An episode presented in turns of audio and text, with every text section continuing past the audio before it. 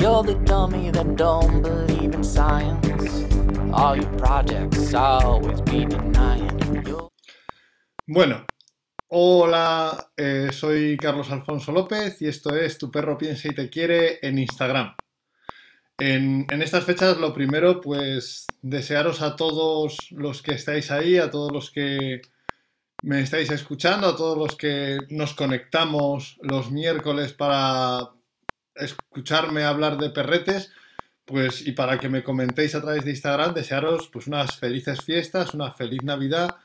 Este ha sido un, año muy difícil, muy extraño, pero también nosotros tenemos una ventaja que a veces no, no tienen otras personas y es tener al lado a perros que, que queremos y que nos quieren, poder hacer cosas con ellos, poder disfrutar.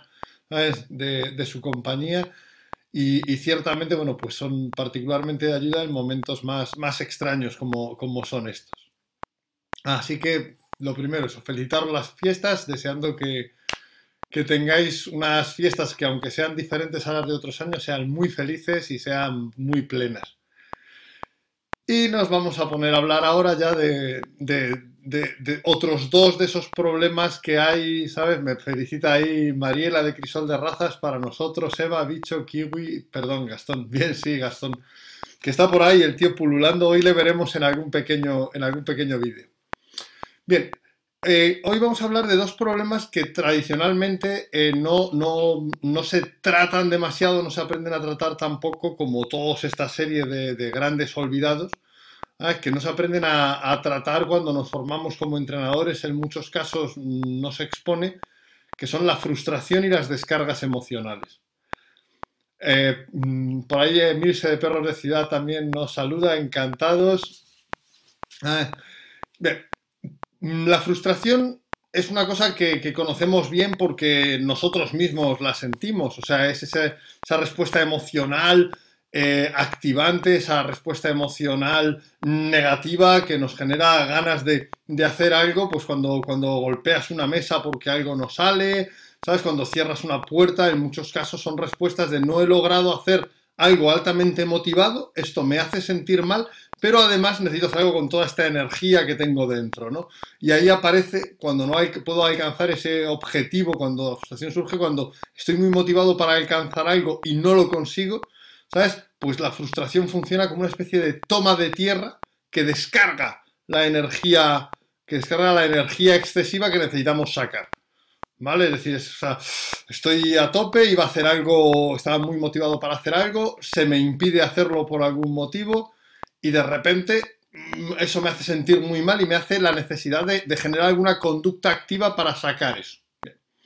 La frustración es una cosa, como digo, que, conocemos bien, entonces quizá pudiera parecer que no peca mucho, no pega mucho en los grandes olvidados, porque es una cosa de la que todos hablamos. Seguro que, que todos vosotros alguna vez habéis hablado de que vuestro perro se ha frustrado o que mm, rompió esto porque eh, se frustró y se puso muy nervioso. ¿ah?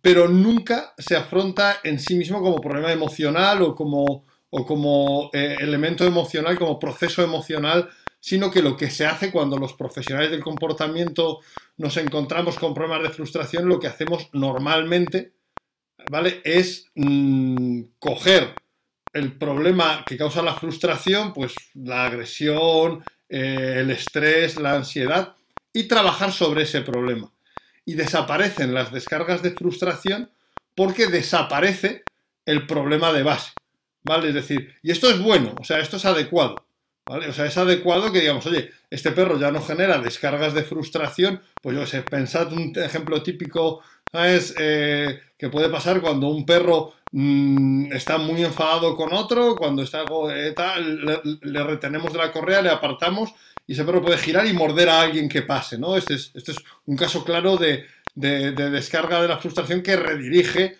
¿sabes? Eso hacia, hacia otra conducta, pues necesito sacar esto, pues, pues venga, a este que pasa le, muerdo, ¿no? Bien. Entonces, la frustración, hacemos bien, o sea, en primer lugar, esto, la frustración y, las descargas emocionales, porque estas descargas emocionales no solo se pueden dar cuando el perro estará frustrado, es decir, el que el perro necesite convertir en conducta activa que puede volverse problemática. Eh, una emoción muy motivada, no solo aparece cuando el perro eh, se frustra. Las descargas emocionales también aparecen En, otros, casos. Por ejemplo, pues pueden aparecernos, las descargas emocionales nos pueden aparecer cuando hay una subida alta de emocionalidad. Veréis que a lo mejor de repente mm, el perro está contento y, le enseñas una pelota que le sube mucho más la emocionalidad y ¡oh! Y, descarga emocionalmente, necesita descargar dando un salto o, agarrando algo o tal. O sea, las descargas emocionales, la frustración genera descargas emocionales, pero existen otro tipo de... Mm, me comenta Jara de Hound que tiene una duda sobre mejorar la posible frustración que puede sentir un perro cuando aplicamos el protocolo del paseo al no dejarle ir a algún sitio si tensa la correa.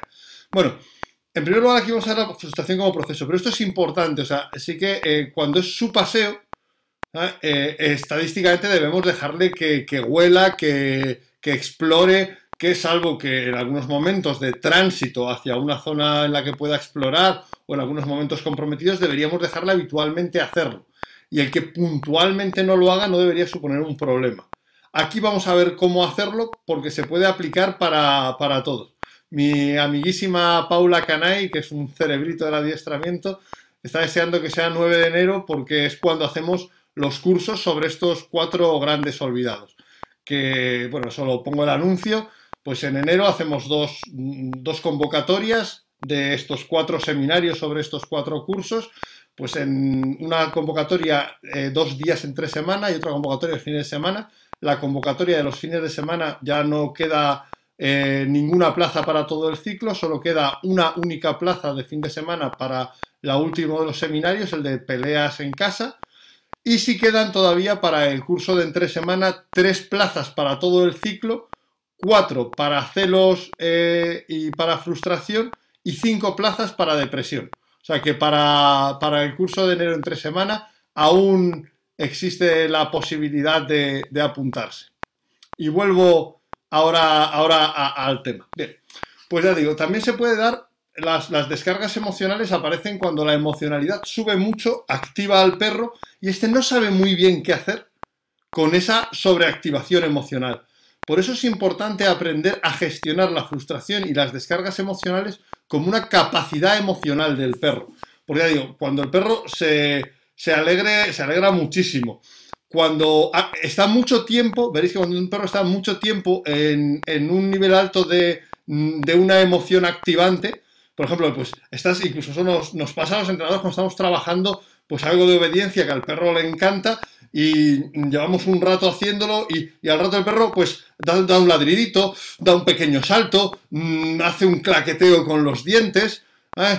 Eh, eso es una descarga emocional. Estoy, estoy tan alegre, estoy tan, tan activo que necesito sacar un poco, necesito descargar un poco de esa energía para poder sujetarme a mí mismo. Necesito que, explote esa, esa, energía, ¿no? Necesito que se convierta en conducta activa.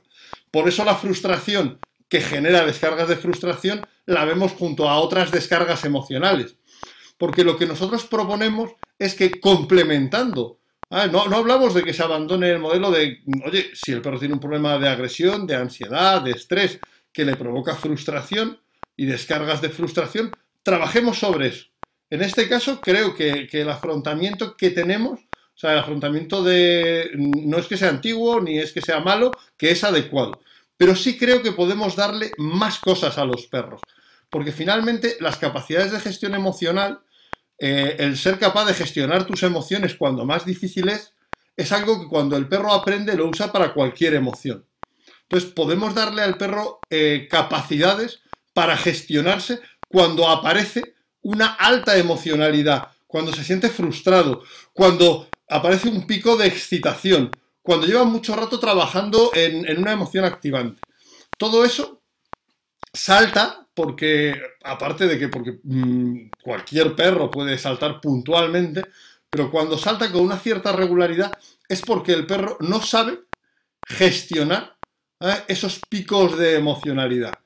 ¿Eh? Celfa lo comenta, al llegar a casa perros con muy mala gestión emocional de alegría, efectivamente. Esto no suele llegar a la consulta, pero es un caso típico, que el perro es que mm, parece, dice, te va a dar algo, ¿sabes? Le va a dar algo porque no sabe qué hacer con su emoción. Cuando la emoción es muy alta, no solamente que, un ladrido, sino que se ve frecuentemente. y esto no es saludable para el perro. ¿Vale? Además, las capacidades de gestión emocional hay un axioma.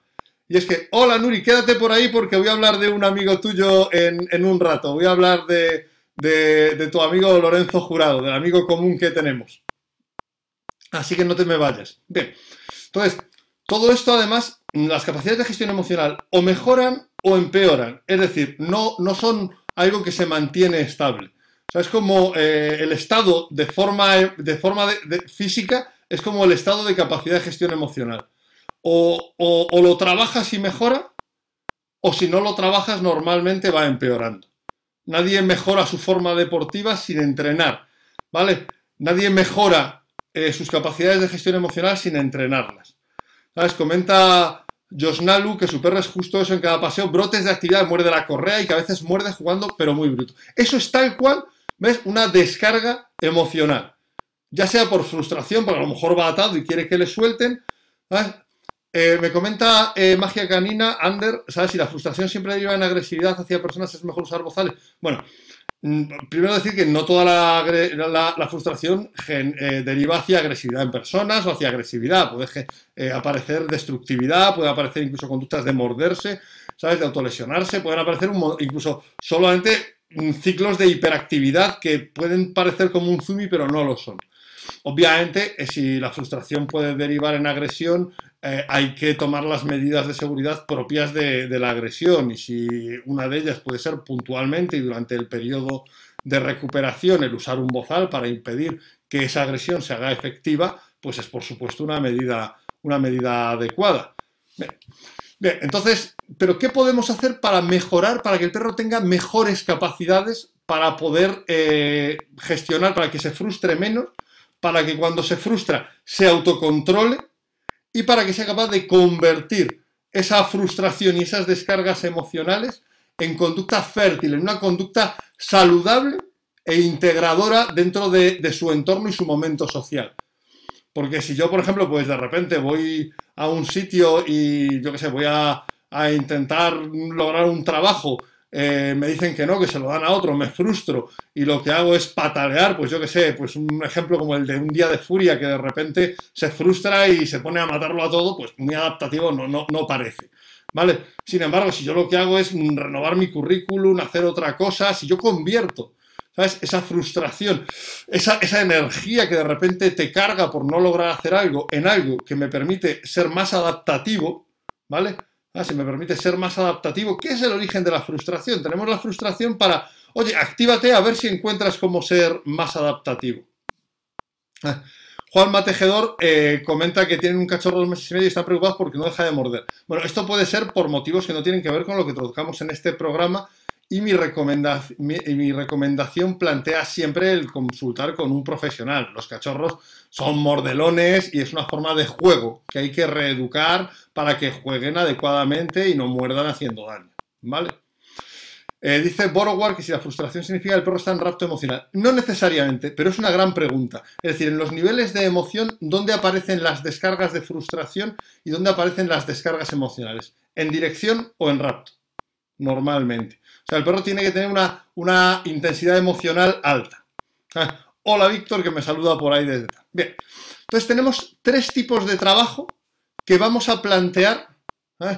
Eh, inicialmente siempre hacer con andamiaje social, ¿vale? Con el apoyo nuestro, ¿vale? O sea, el primer tipo de trabajo, yo aquí eh, hoy venía de un viaje, de, de estar fuera y os quería grabar más cosas, pero solo he grabado eh, ejemplos con usando una pelota, que es algo que excita mucho a, mi perra. Pero en, el curso y en, en la vida normal, tú esto lo puedes hacer con cualquier cosa que, sea excitante para tu perro. Lo puedes hacer con comida de igual manera, ¿vale? Entonces, vamos a ver que lo primero que tenemos que hacer, la primera capacidad fundamental para gestionar la frustración es la capacidad de dejar de hacer. Hoy sabemos que neurológicamente las redes, mm, la parte del cerebro que trabaja cuando hacemos algo activo es muy diferente a la red que trabaja cuando dejamos de hacer algo que tenemos en marcha. Por eso nos resulta tan, tan difícil cuando de repente hemos quedado con alguien, cuando hemos quedado para hacer algo que en el último momento nos lo anulen, es como que nos, nos, mm, nos pone muy nerviosos, ¿vale? Entonces, eh, vamos a ver que tenemos que entrenar, No solo las capacidades de hacer del perro, que es lo que muchas veces es divertido, sino las de no hacer. Nosotros, para nosotros es muy importante que el perro sepa. Eh, dejar de hacer algo que tiene en marcha, ¿vale? Que el perro sepa, eh, voy a hacer eso, le dices algo y, lo abandona. Eso es muy importante. Cuando tenemos problemas de perros que tienen descargas emocionales o que generan frustración con, facilidad, tenemos que hacer un juego, nosotros hacemos un juego que, se trata de cualquier tipo de trabajo que subamos progresivamente la excitación del perro y subamos la exigencia de parada de manera que el perro tenga que frenar eso que, tiene en marcha tan excitante. ¿Vale? Aquí me, pregunta Fermín Alganaras que qué papel juega el canil en la frustración. En, muchos casos, pues oye, el, canil que limita al perro de hacer muchas cosas que ve puede ser un factor que, ayude y contribuya a que el perro tenga frustración en algunos momentos. Sobre todo si desde el canil ve cosas que le apetecería mucho hacer, por supuesto. ¿Vale? Bien, vamos a ver. No es tan difícil, dice Lourdes, que es difícil, pero. O sea, que es útil, pero difícil de poner en práctica. No. Yo voy a hacer un juego que, que nosotros también hacemos con comida, pero no os lo he grabado con comida. Y es que mi perra bicho ¿Sabes? Eh, pues una cosa que, que yo enseño siempre es a jugar con una pelota y a soltarla. Yo no, nosotros no enseñamos normalmente a soltar a través de que se le ofrezca otra pelota. ¿Vale? Porque eh, para nosotros, en, la visión cognitiva, cuando, o sea, queremos que el perro suelte y entienda que tiene que separarse de lo que desea, no que suelte como eh, para coger otra pelota, porque entonces soltar es lo que en, lenguaje cognitivo sería un subproducto conductual, es decir, suelta porque no le queda otro remedio, pero en su cabeza no está solta, ¿vale? Nosotros la segunda pelota la incorporamos para, estos juegos que voy a poneros ahora. Y es que yo con dos pelotas le digo que suelte, aus y ach, que muerda la otra. Y una y otra, y una y otra, y una y otra. Y le vamos excitando. Y en una de ellas solo le digo eh, suelta. O sea, voy diciendo aus, ach, aus, ach, aus, ach, para que suelte una y muerde la otra, suelta una, muerda la otra. Y en una de ellas de repente solo le digo, ¿sabes? El aus, para que tenga que, ¡uy! frenazo en seco. ¿Vale? Pues vamos a, poner esto. Vamos a, ver cómo lo hacemos con bicho. Ahí estoy, yo jugando con dos pelotas, una en cada mano, le digo aus, ach, aus, ach, ¿vale? O sea, le estoy diciendo suelta y, muerde, y le ofrezco la y muerde la otra. Aus es suelta, ach es morder. Y de repente en una solo le digo aus y el perro tiene que pararse, que frenarse en seco. ¿Veis? O sea, entonces vamos eh, haciendo una, otra, una, otra. vamos haciendo ahí, ¿sabes? Y de repente, pues, en una de ellas, de nuevo le volveremos a decir que. Ella, pues, bicho va, va jugando, ¿sabes? Ahí va, veis que eh, en el vídeo se muestra cómo muerde de una a otra, como al soltar muerde. Pues cada vez que le pides que suelte, muerde, muerde la otra. ¿sabes? Y de repente, pues ahora, ¿sabes? Bueno, esta todavía no, pues en alguna le diremos que... Pero veis que esto es muy excitante, estamos excitando al, la estamos excitando y le vamos a pedir que pare y fijaos que es muy continuo para que ella se sienta muy excitada. ¿eh? ¿Veis cómo ahí tiene que parar? Esto te muestra el balance que tiene, o sea, el balance eh, entre te excitas tanto como te puedes parar si no puede parar, si, tiene que morderlo, es que la excitación es demasiada y hay que trabajar más el suelta. ¿Vale?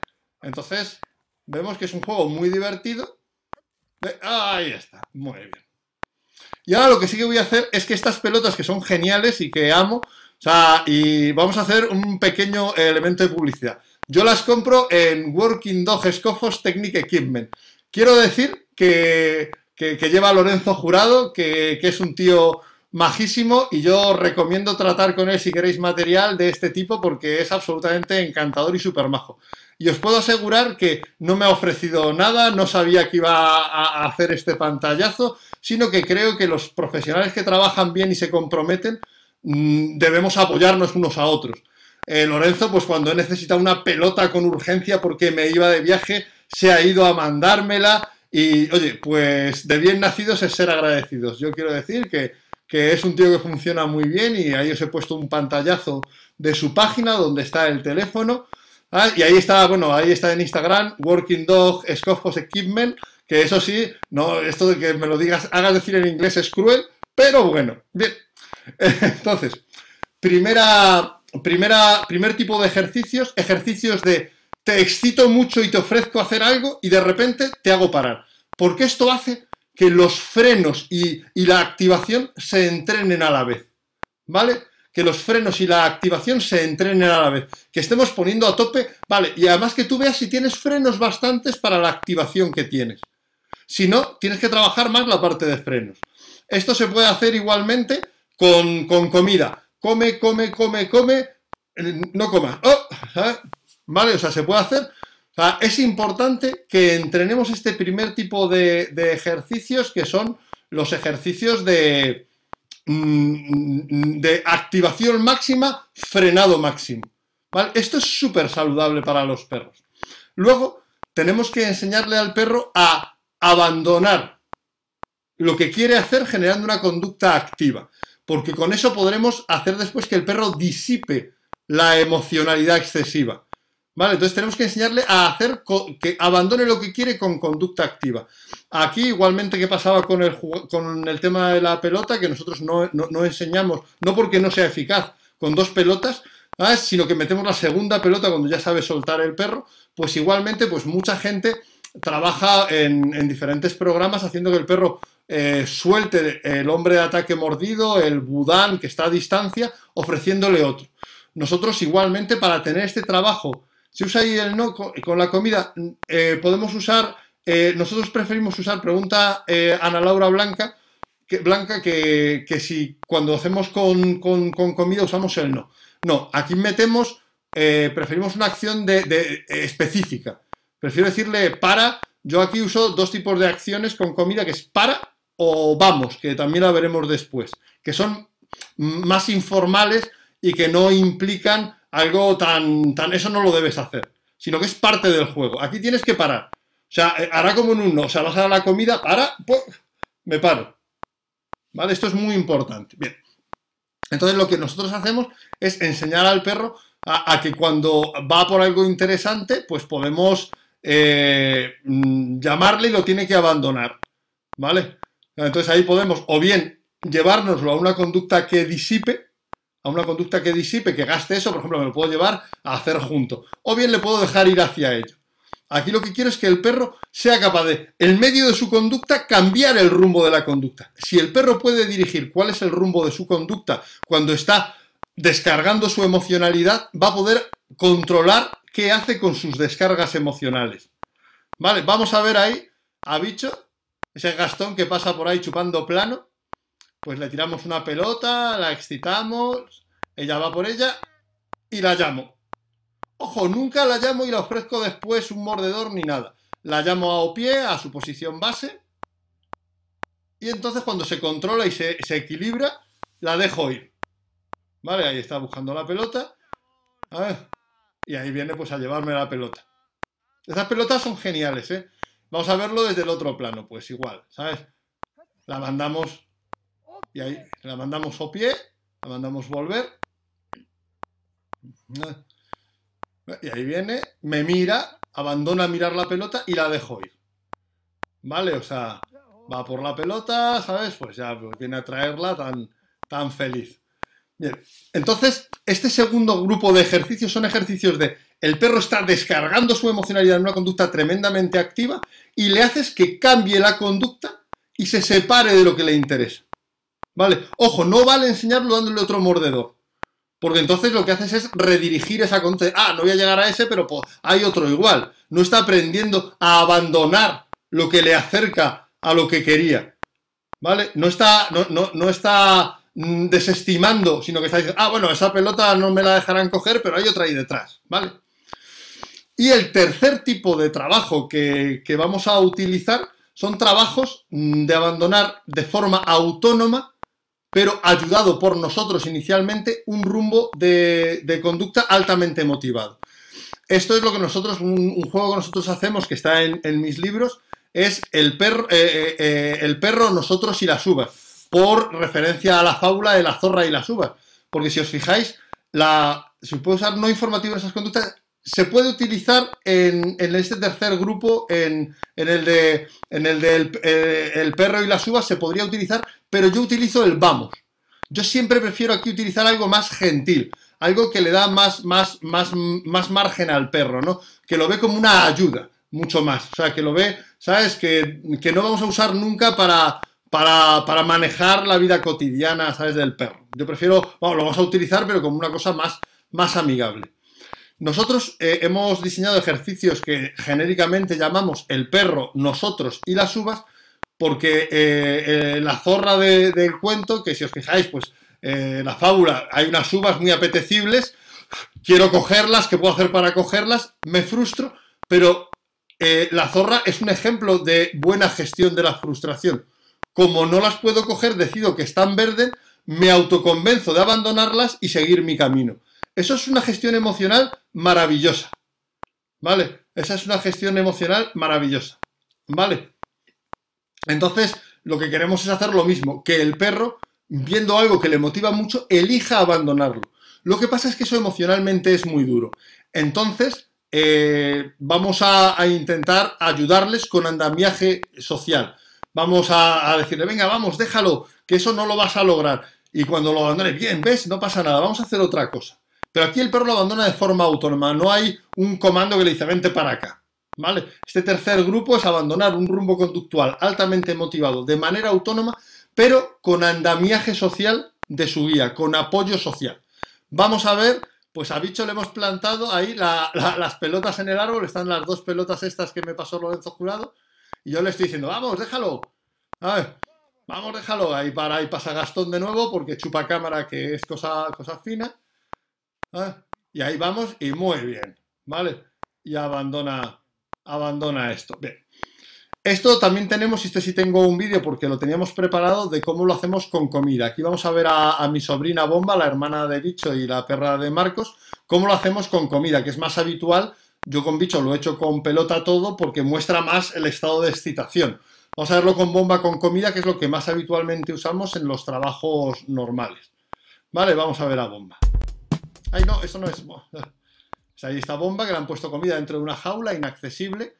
Yo preparé un árbol de Navidad, esto es menos... Ah, qué bien que lo has abandonado. O sea, y así estamos trabajando que el perro de forma autónoma abandone. Sí, cuando después de dejar la pelota le felicito socialmente. Yo le digo, vamos, para mí vamos es una señal de deja eso y vamos a seguir haciendo otra cosa. ¿Vale? Deja eso y vamos a seguir haciendo otra cosa. Sí, sí, Gastón es el tío, un tío ahí, ¿sabes? Tremebundo. Pregunta Josnalu si puede usar al principio una correa larga, porque si lo llamo en ese momento no va a venir. Vamos a ver. Eh, Josnalu, ten cuidado porque inicialmente una correa larga, si le tiras algo, se puede dar un tirón en el perro y hacerse daño. O sea, lo que puedes hacer es tirar la pelota, ¿sabes? Poner la pelota detrás de algo y ayudarle con una correa, detrás de algo que sea un poquito más inaccesible, y ayudarle con una correa a ir contigo. Dice Crisol de Razas, dice Mariela que Gastón anda buscando kiwis. sí, probablemente. Bien, entonces, estas son las tres estrategias centrales para que el perro sepa mm, controlar su conducta cuando suba mucho la emocionalidad y por tanto, ¿sabes? Ser capaz de parar esa emocionalidad sin necesidad de hacer la descarga emocional, ya sea de frustración o asociada a otra emoción. Después, ser capaz de convertir la imposibilidad de ir hacia algo en una conducta de alejamiento, en una conducta que no tiene que ver con lograr la emoción, pero, ¿sabes? Que le separa de lo que no puede conseguir. Y por último, abandonar una situación, decir, aunque esto me motiva mucho, ya habéis visto que el bicho saltaba por la pelota y nos ha costado un rato, ¿eh? O sea, he puesto aquí unos segundos porque sabía que nos íbamos a ir de tiempo, pero, hasta 10 minutos que yo decía, no, no lo va a abandonar, porque con bicho sí que era la primera vez que hacía ese ejercicio. Los otros dos sí son ejercicios que hago habitualmente, pero esa es la primera vez que lo hacía con bicho y hemos estado 10 minutos de grabación. ¿Vale? Entonces, sí que ahí vamos a lograr, ¿sabes? Mm, construir las capacidades para que el perro gestione emocionalmente ese momento en el que su emoción sube y querría descargarla. Para que sea capaz de controlarse y no descargarla si no conviene. Para que sea capaz de abandonar algo, de, de abandonar lo que no consigue alcanzar sin frustrarse o, en caso de frustrarse, hacer una conducta saludable. Y por último, para ser capaz de decir, no pasa nada porque hoy no lo logre, no pasa nada por abandonar eso tan atractivo. Esas capacidades van a hacer que el perro sea mucho más feliz que el perro cuando, cuando llega a casa, como decíamos en ese ejemplo, porque las capacidades de gestión emocional son globales. Lo que tú entrenas con una pelota se traduce a cualquier otra emoción. Entonces eso va a hacer, si tú entrenas eso sistemáticamente, ese perro que decía un compañero, cuando llegas a casa se aturulla, hasta echa la boca y tal, va a ser capaz de gestionarse, va a ser capaz de esperar, por ejemplo, si vas vestido eh, muy elegante y tienes que cambiarte, va a ser capaz de esperar hasta que te cambies, va a ser capaz de darte una conducta activa, ¿sabes? Pero sin, sin ser molesta y sin ser agobiante, y va a ser capaz de sentirse bien, porque no solamente basta con que algo sea cómodo para nosotros, es que realmente el perro que tiene descargas emocionales frecuentes, el perro que sufre frustración con frecuencia, es infeliz. Aunque no nos suponga un problema a nosotros. Se siente mal. Y tenemos que darle recursos. Finalmente, la gestión emocional es darle a un perro recursos para empoderarse de sí mismo. Es decir, para gestionarse bien a sí mismo. Eso es lo más importante. Porque eso, aparte de los beneficios que nos va a dar, va a aportar al perro un extra de calidad de salud comportamental, un extra de bienestar, un extra de calidad de vida. Ser capaz de gestionarse a sí mismo es de, importancia máxima. Ah, dice muy bien ahí Magia Canina que, frustrarse nos pasa a todos, pero hay que estar preparado, efectivamente. O sea, tenemos que tener las capacidades emocionales para que cuando nos surge la ocasión, cuando nuestro perro surge la ocasión de frustrarse, cuando se frustra, cuando, necesita descargar su emoción, primero, que llegue muy tarde, que eso llegue muy tarde porque tenga mucha capacidad, y después que cuando llega lo haga saludablemente, que en vez de, en vez de, mm, de hacer un día de furia, lo que haga es mejorar para la próxima vez. Dice Mireia Anima cómo lo trabajamos cuando se excita mucho al ver una persona. Siempre tenemos que trabajar con ejercicios fuera de la situación. Fíjate que estos tres ejercicios y todos los ejercicios de este tipo, tú entrenas las capacidades fuera de la situación y luego las transfieres a la situación. La gran ventaja de la, de la gestión emocional que sabemos hoy día es que podemos entrenar al perro sus capacidades emocionales fuera de la situación que da el problema. ¿Sabes? Entonces, eh, hay que entrenar al perro para que tenga esas capacidades y después ya, cuando las tiene, iremos a la situación progresivamente para que las aplique. una cosa que eso además mi amigo Javier Moral y jefe de estudios de Educa dice sistemáticamente, una cosa es preparar un trabajo y otra cosa es usarlo. Hasta que no está preparado no debemos usarlo. Mientras que todavía no tiene esas capacidades, usaremos otras medidas para que el perro, pues, ayudarle a controlarse, impedirle que haga esa conducta, incluso reducir las ocasiones en las que pueda encontrarse en esa situación y posteriormente, Vamos a llegar a ese punto. Eso es muy ventajoso porque trabajar en esa situación a veces es muy difícil, sobre todo para un particular. Quizá algún entrenador con mucho oficio en manejar perros súper excitados, pues puede hacer su magia, ¿no? Puede hacer, eh, usar su, su su saber estar, su, buen manejo. Pero tenemos que tener herramientas que cualquier cliente nuestro pueda manejar en su casa. Entonces es fundamental que hagamos eso. ¿Vale? Pues esto es un poco lo que os venía a decir brevemente sobre, sobre esa, ese, esos dos problemas que son grandes olvidados porque no nos dan recursos, no damos recursos a nuestros clientes para que sus perros mejoren, que es la frustración y las descargas emocionales. ¿Es estresante este tipo de ejercicios? Me pregunta Euge Cervato y si hacer olfato después. No, si, lo haces en el nivel progresivo que puede hacer el perro, tú realmente vas a ver ¿vale? Que, el nivel de desconexión, el nivel de abandono, el, hecho de dejarlo, muestra que es capaz de, de, realizar eso. ¿Vale? O sea, si haces muchos, muchos ejercicios de estos, quizá pueda acumular estrés residual.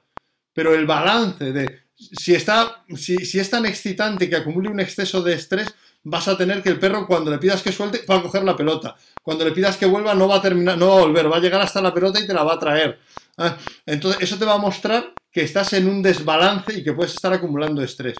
Cuando tienes la eficacia, ¿sabes? Cuando estás en el nivel adecuado en el que el perro, por muy excitado que esté, ¡aus!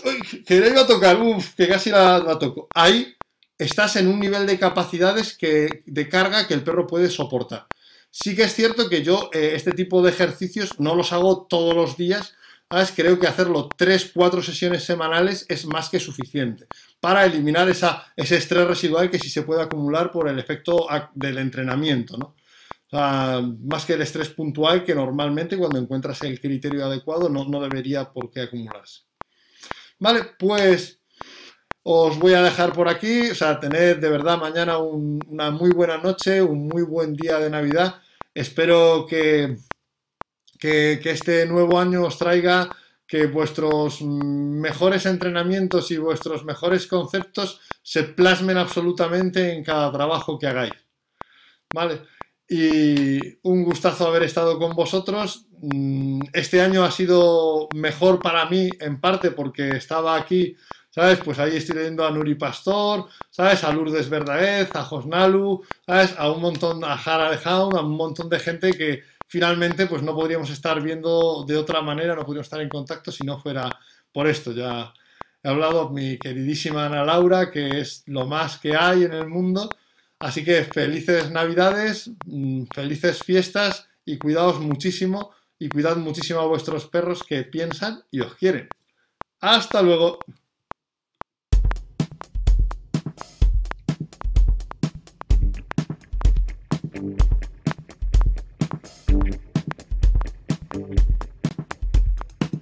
You're the dummy that don't believe in science.